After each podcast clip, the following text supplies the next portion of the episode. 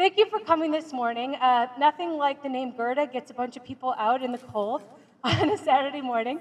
Um, we're really pleased to have this event today to thank John for his partnership for now four times um, on this book, um, which we get to be the publisher, and um, for many hours, countless hours of hard work um, to tell Milwaukee's story.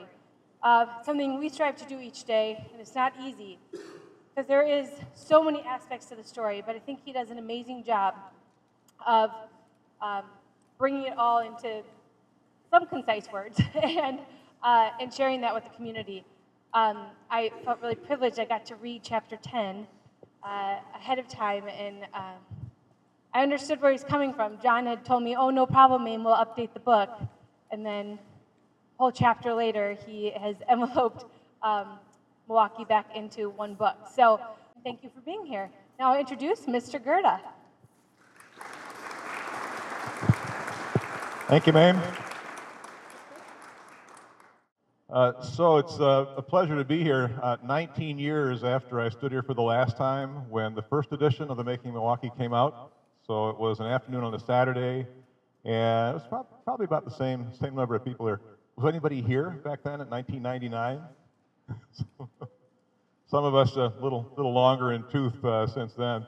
So the society and I both had a commitment to keep this story uh, in, in print and up to date. And I want to talk a little bit about the challenges, but also sp- spend more time talking about the changes that have taken place in the years since 2000. Now, there's a condition that a lot of us have, and more of us will have, called presbyopia. How many of you have presbyopia? It means elderly eyes, is the, the literal translation from the Greek. And what it means is that our lenses harden as we age, so it's harder for us to focus on sort of near matter. Uh, the same root as Presbyterian. That means government by elders. So that's where the church name comes from. But presbyopia, the symptom you usually hear is that your arms aren't long enough. You can't, can't get far enough away uh, to focus. So the, the usual solution is bifocals or at least Walgreens cheaters, or to try to bring you know, this material a little bit within more range. Uh, there is a similar condition that afflicts historians who are trying to study the recent past. Uh, things are simply too close to see clearly when you're looking at the at almost yesterday. They're almost in your face and they're in motion besides. So if you look way back in the distant past, the major events kind of stand out rather obligingly. The epochs and the eras almost announce themselves. There are no such signposts in the recent past. There, nothing tells you kind of what the relative importance of all these recent events is. There is no LASIK surgery. Uh, there are no cheater glasses to help you discern what future generations will decide is dismissible as trivial and essentially essential as pivotal. So despite that presbyopia, and you can't avoid it, I think historians still have an obligation to kind of make those calls to try to make sense of the recent past, to offer an informed perspective. So to be specific in my case, I've updated Making Milwaukee three times. It came out in 1999. Uh, we issued revised or refreshed editions in 2002, 2006, and now in 2018. I am committed, and the Society is committed to keeping that story fresh. And I don't want to stop at journalism, which is sometimes described as the first draft of history. I want to write at least the second draft, maybe the third draft of history. In previous updates to this book, what I would do basically is kind of tack on recent events to the end of the final chapter. So you sort of, this is kind of an update. Remember the old World Book Encyclopedias? You buy the whole set, and then you get the 1997, 1998 branch. Very hard to assimilate. So that last chapter was called Shifting Currents, 1967 dash. And the stuff on the other side of the dash kept getting longer and longer as, as we added uh, things to the end of that final chapter. So tacking on was not possible this time in 2018. First of all, because so much had happened, and also because so much time had passed that it would have been more than 50 years in one chapter. So way out of scale with the rest of the book. So I had hoped to kind of do something a little less ambitious, but ended up having to write a brand new chapter. And I chose to use the year 2000 as my new cutoff. So now the chapter is into a new millennium 2000 dash. So we've got only 18 years on the far side of that dash. And the point was to try to identify major themes in the new millennium, things that have happened in Milwaukee since the year 2000. And I ended up kind of underlining four things that have been major developments in Milwaukee's recent history political tumult, uh, downtown redevelopment, the persistence of poverty, and the transformation of the economy. So, kind of political, physical, social, and economic, kind of trending, following all those trends. On the political side, the millennium began rather placidly. We had John Norquist, a Swedish Presbyterian and a baby boomer who had been in the mayor's office since 1988. His signature was urban design. He was a devout new urbanist, tried to make a city that was human scale, pedestrian friendly. And his legacies include the Riverwalk, uh, Menominee Valley redevelopment, the Park East clearance, which gave us Fiserv Forum, and all the other things going on here, a little bit north and west. And you have the North Avenue Dam coming down as well. On the county level, Tom Ament had been in office since 1992, a courthouse insider who had been on the board for 16, for 24 years and chairman of that board for, for 16 years and a member of that mythical 3M club, uh, Marquette High, Marquette U, and Marquette Law. So, kind of a secret cabal of the people who are uh, informally associated, but uh, certainly powerful in Milwaukee. So, both Norquist and Ament kept on getting elected, and it seemed we were in kind of that long term Milwaukee pattern of very stable leadership. People kept on getting term after term after term. Then, in a matter of months, the wheels fell off. And you recall some of the events in around the turn of the 20th century and the early 21st. You have December 2000, John Norquist had to admit a, an affair with a staff member, and that tarnished the rest of his mayoral tenure. I describe that as being torpedoed by his libido in the book. Barely a year later, public outrage over a, a shockingly generous pension plan on the county level really brought down county government. Seven board members were recalled, and Tom Ament faced 180,000 signatures on a recall petition and decided it was the better part of valor to step down. The election of Tom Barrett in 2004 kind of restored a sense of calm on the city level. On the county level, that pension scandal launched what you might describe as the Scott Walker phenomenon. He rode in after about nine years as a state assemblyman on the white horse of reform to become Milwaukee's county executive. After tangling with the county board and public employee unions for eight years, he moved on to Madison in 2010. And there he became a national figure for, first of all, gutting public employee unions and then winning a recall election in the backlash that followed. So he kind of won the same office twice. So that chapter has been certainly significant in Milwaukee's, Milwaukee's and Wisconsin's recent history.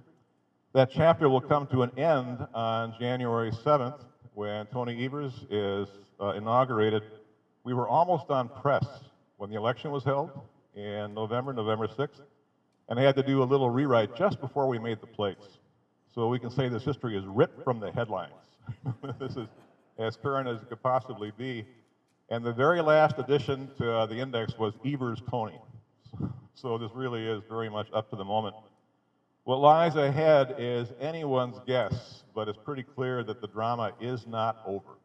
See what's going on in Madison today. So the second theme is downtown redevelopment. And one number stands out in the history of uh, Milwaukee's downtown, the recent uh, physical area changes here. Since 2005, the amount of money spent on new construction I'm talking about either in the ground or underway, not planned, not projected. So the money that's been spent here and is being spent is $5 billion in downtown Milwaukee since 2005. That is unprecedented by any measure, inflation adjusted or any other. And two projects alone account for almost a billion dollars, that amount. You have right over here the Fiserv Forum, 524 million, 250 from us, the taxpayers. And the other side of downtown, you have the Northwestern Mutual Tower and Commons at uh, $450 million. One is a temple to sport, the other is a temple to business, but they both express a concrete faith in the future of Milwaukee and the future of downtown as well. A big shift in the years since 2000 has been how much energy is being expended on the west side of downtown. For a long time, it was much more oriented toward the east. So on the west side, besides Fiserv Forum, we've got the brewery, which really has transformed the shuttered Pabst Brewery that closed in 1996. You recall it. There were trees growing out of the gutters. The walls were just covered with graffiti. It has been completely revolutionary, revolutionized in terms of the physical development there by Joe Zilber and his, uh, his partners in the, that real estate program. You also have the Milwaukee Symphony building a new home, or actually a new old home in the old Warner Grand Theater, a, a wonderful Art Deco palace from 1931. And you have the Grand Avenue Mall, which is being rechristened as just the Grand, so they're kind of shortening the name. And that will become a food court, beer hall, and offices and apartments as well.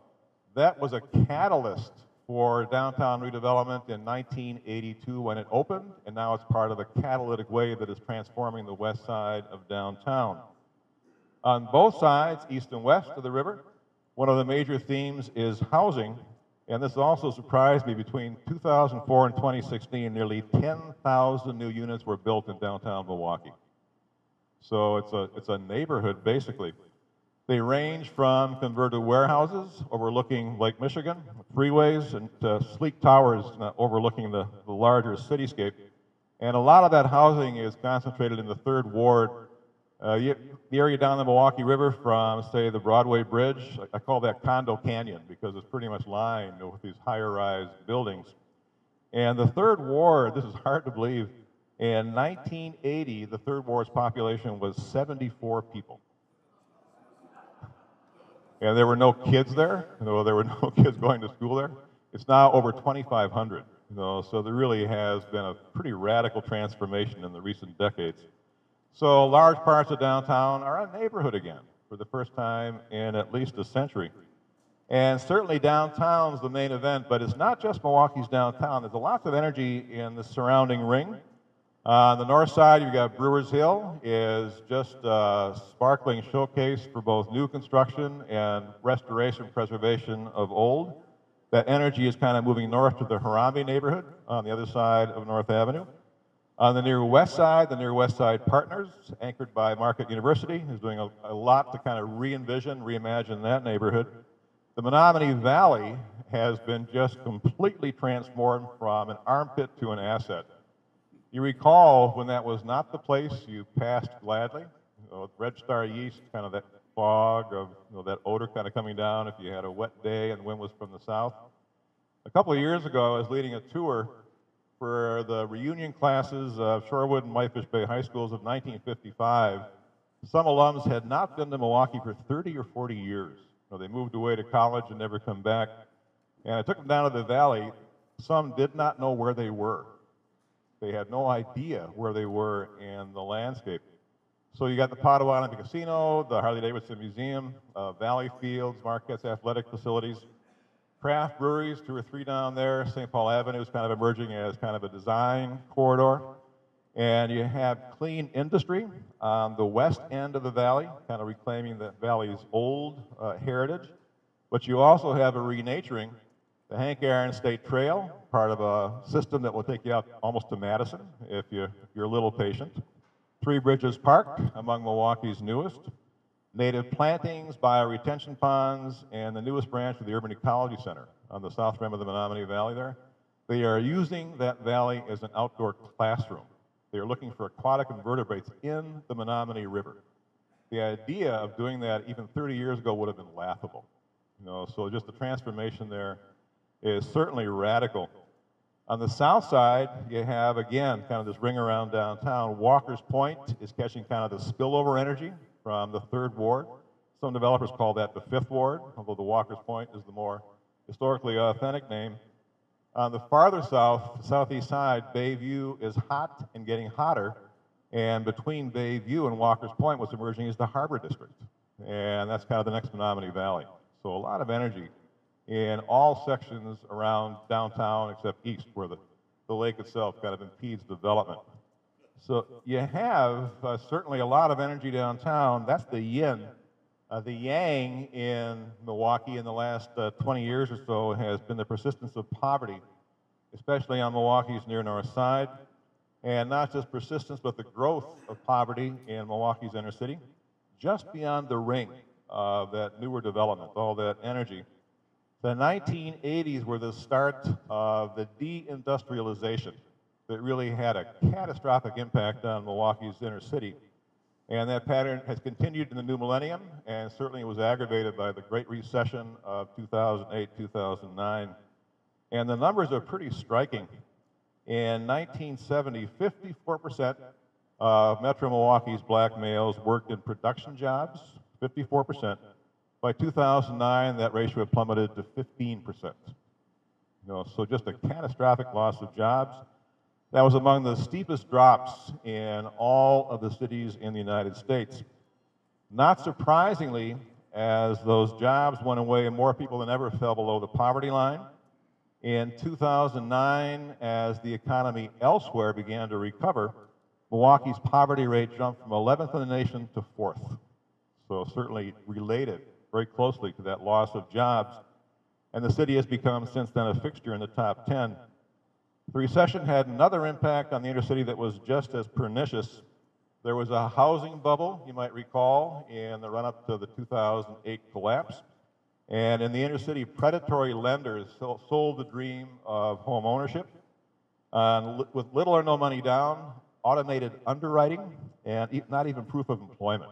So they were really trying to get the income associated with all those transactions and didn't care about the actual ability of people they were selling to make those payments.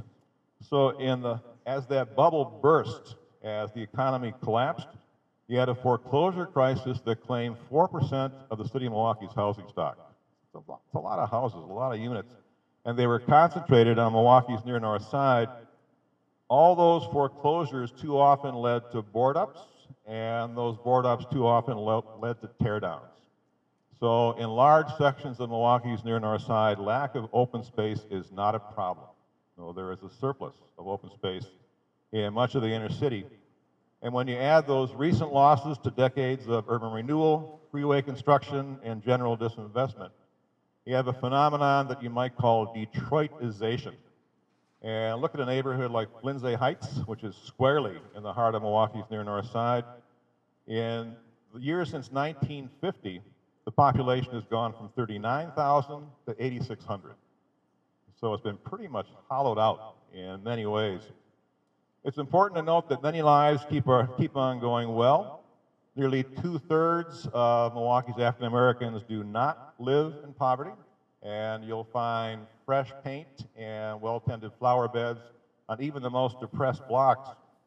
Also important to note that Milwaukee is hardly alone the same patterns are apparent in Chicago, Cleveland, St. Louis, Detroit, Buffalo, Philadelphia, and just a host of other, especially northern cities. But those qualifications offer us neither comfort nor an excuse. Given the prevailing conditions, given the level of misery in the inner city, it's hardly surprising that we had that period of unrest, as they called it, in 2016 in Sherman Park. And what's galling is how little had changed since the civil disturbance of 1967. A lot of the same actors, the same pressures were certainly very much present. So Milwaukee appears to be drifting with the rest of the entire country toward the reality that has been Latin America's reality for generations. You have a permanent underclass, a comfortable but wary upper class, and not much in between.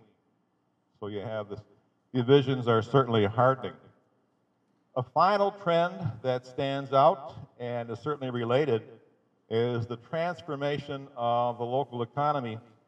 Borders have collapsed, the world is flat, communication is instantaneous, and Milwaukee, kind of this traditional blue collar stronghold, finds itself enmeshed in a new order miles removed from the old days as the machine shop of the world European peasants, including my ancestors, once came to America to better themselves by taking industrial jobs. In the 21st century, their Chinese counterparts have advanced by taking industrial jobs from America, often with help of American capital.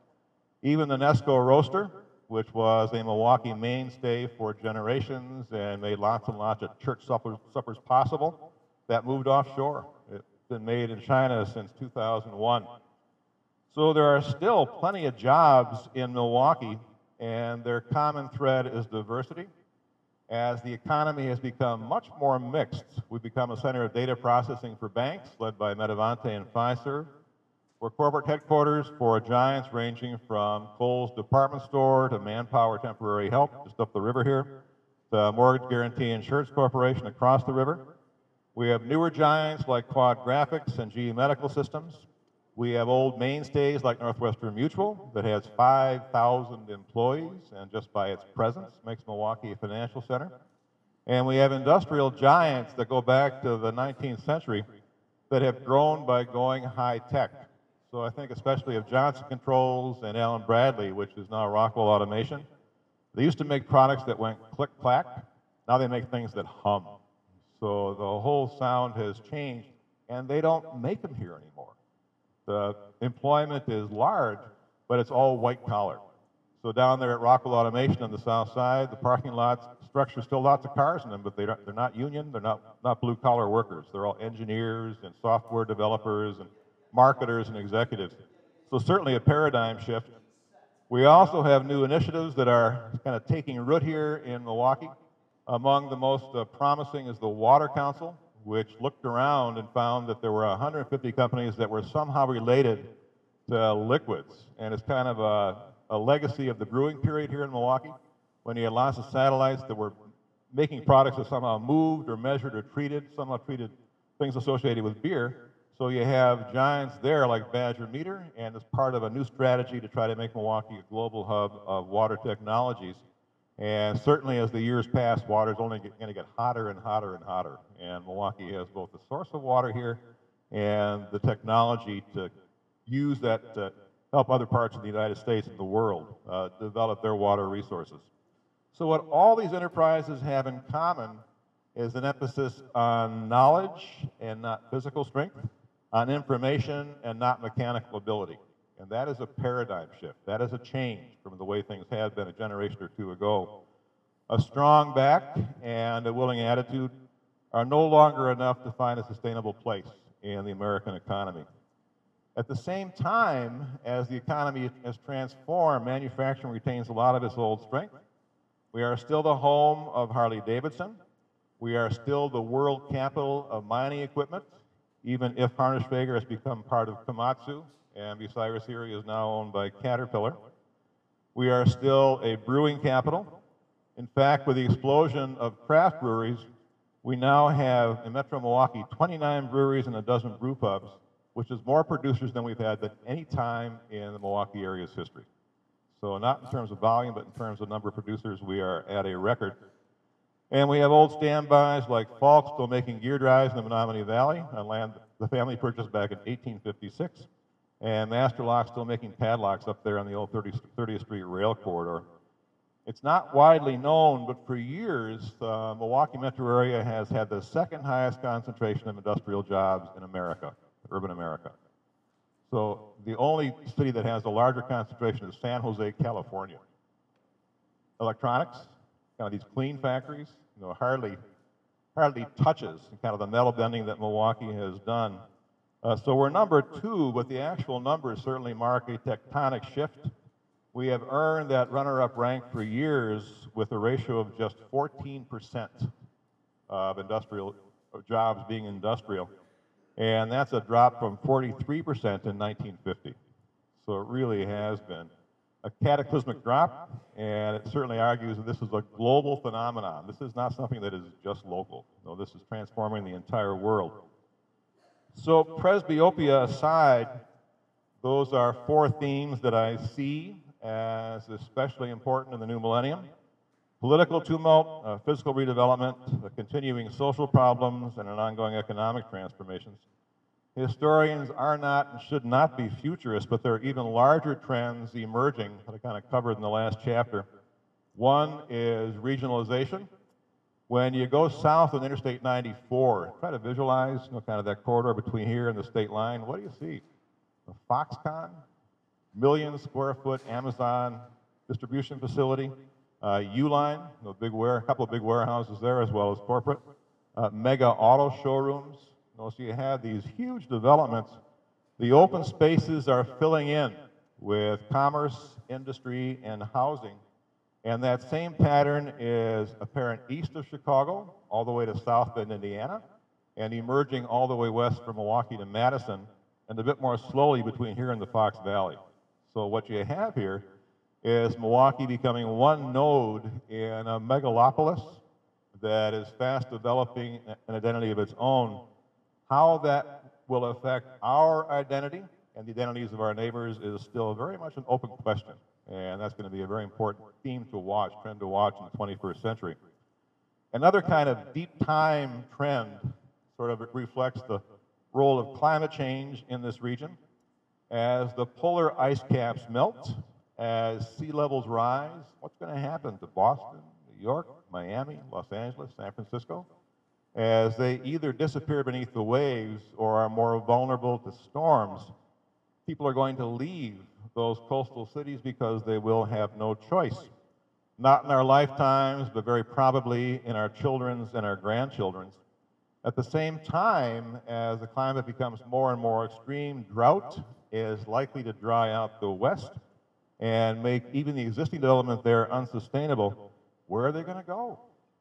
They're going to come to the middle. They're going to come to the Great Lakes region, which has no earthquakes, which has no hurricanes, which has a prodigal abundance of water. And if you look ahead, Chicago may well become the number one city in the United States, and Milwaukee will share in that growth and be part of the social economic heartland of the entire country. I suspect our descendants will find that a mixed blessing. But we may, if we go back ahead 100 years and come back, we may not recognize know, how things have developed in the time after our tenure here. So to close, as we look ahead, Milwaukee's challenges are obvious, but so are our assets, so are our advantages. Milwaukee is built at the human scale. It has all the resources of a much larger city, but has preserved the easy pace, even the intimacy of a much smaller community. It has a very unusual sweet spot between large and small. And I think that really is one of Milwaukee's identifying earmarks. And that sweet spot has produced uh, kind of amenities that few other urban cities can match a manageable streetscape, abundant cultural opportunities, short commutes, fine restaurants, world class festivals, world class diversity, an assortment of neighborhoods to choose from, and ready access to the natural world all around us. It is that abundance of assets that led me, as I did with every other previous edition, to end the book with the same word, and that is hope.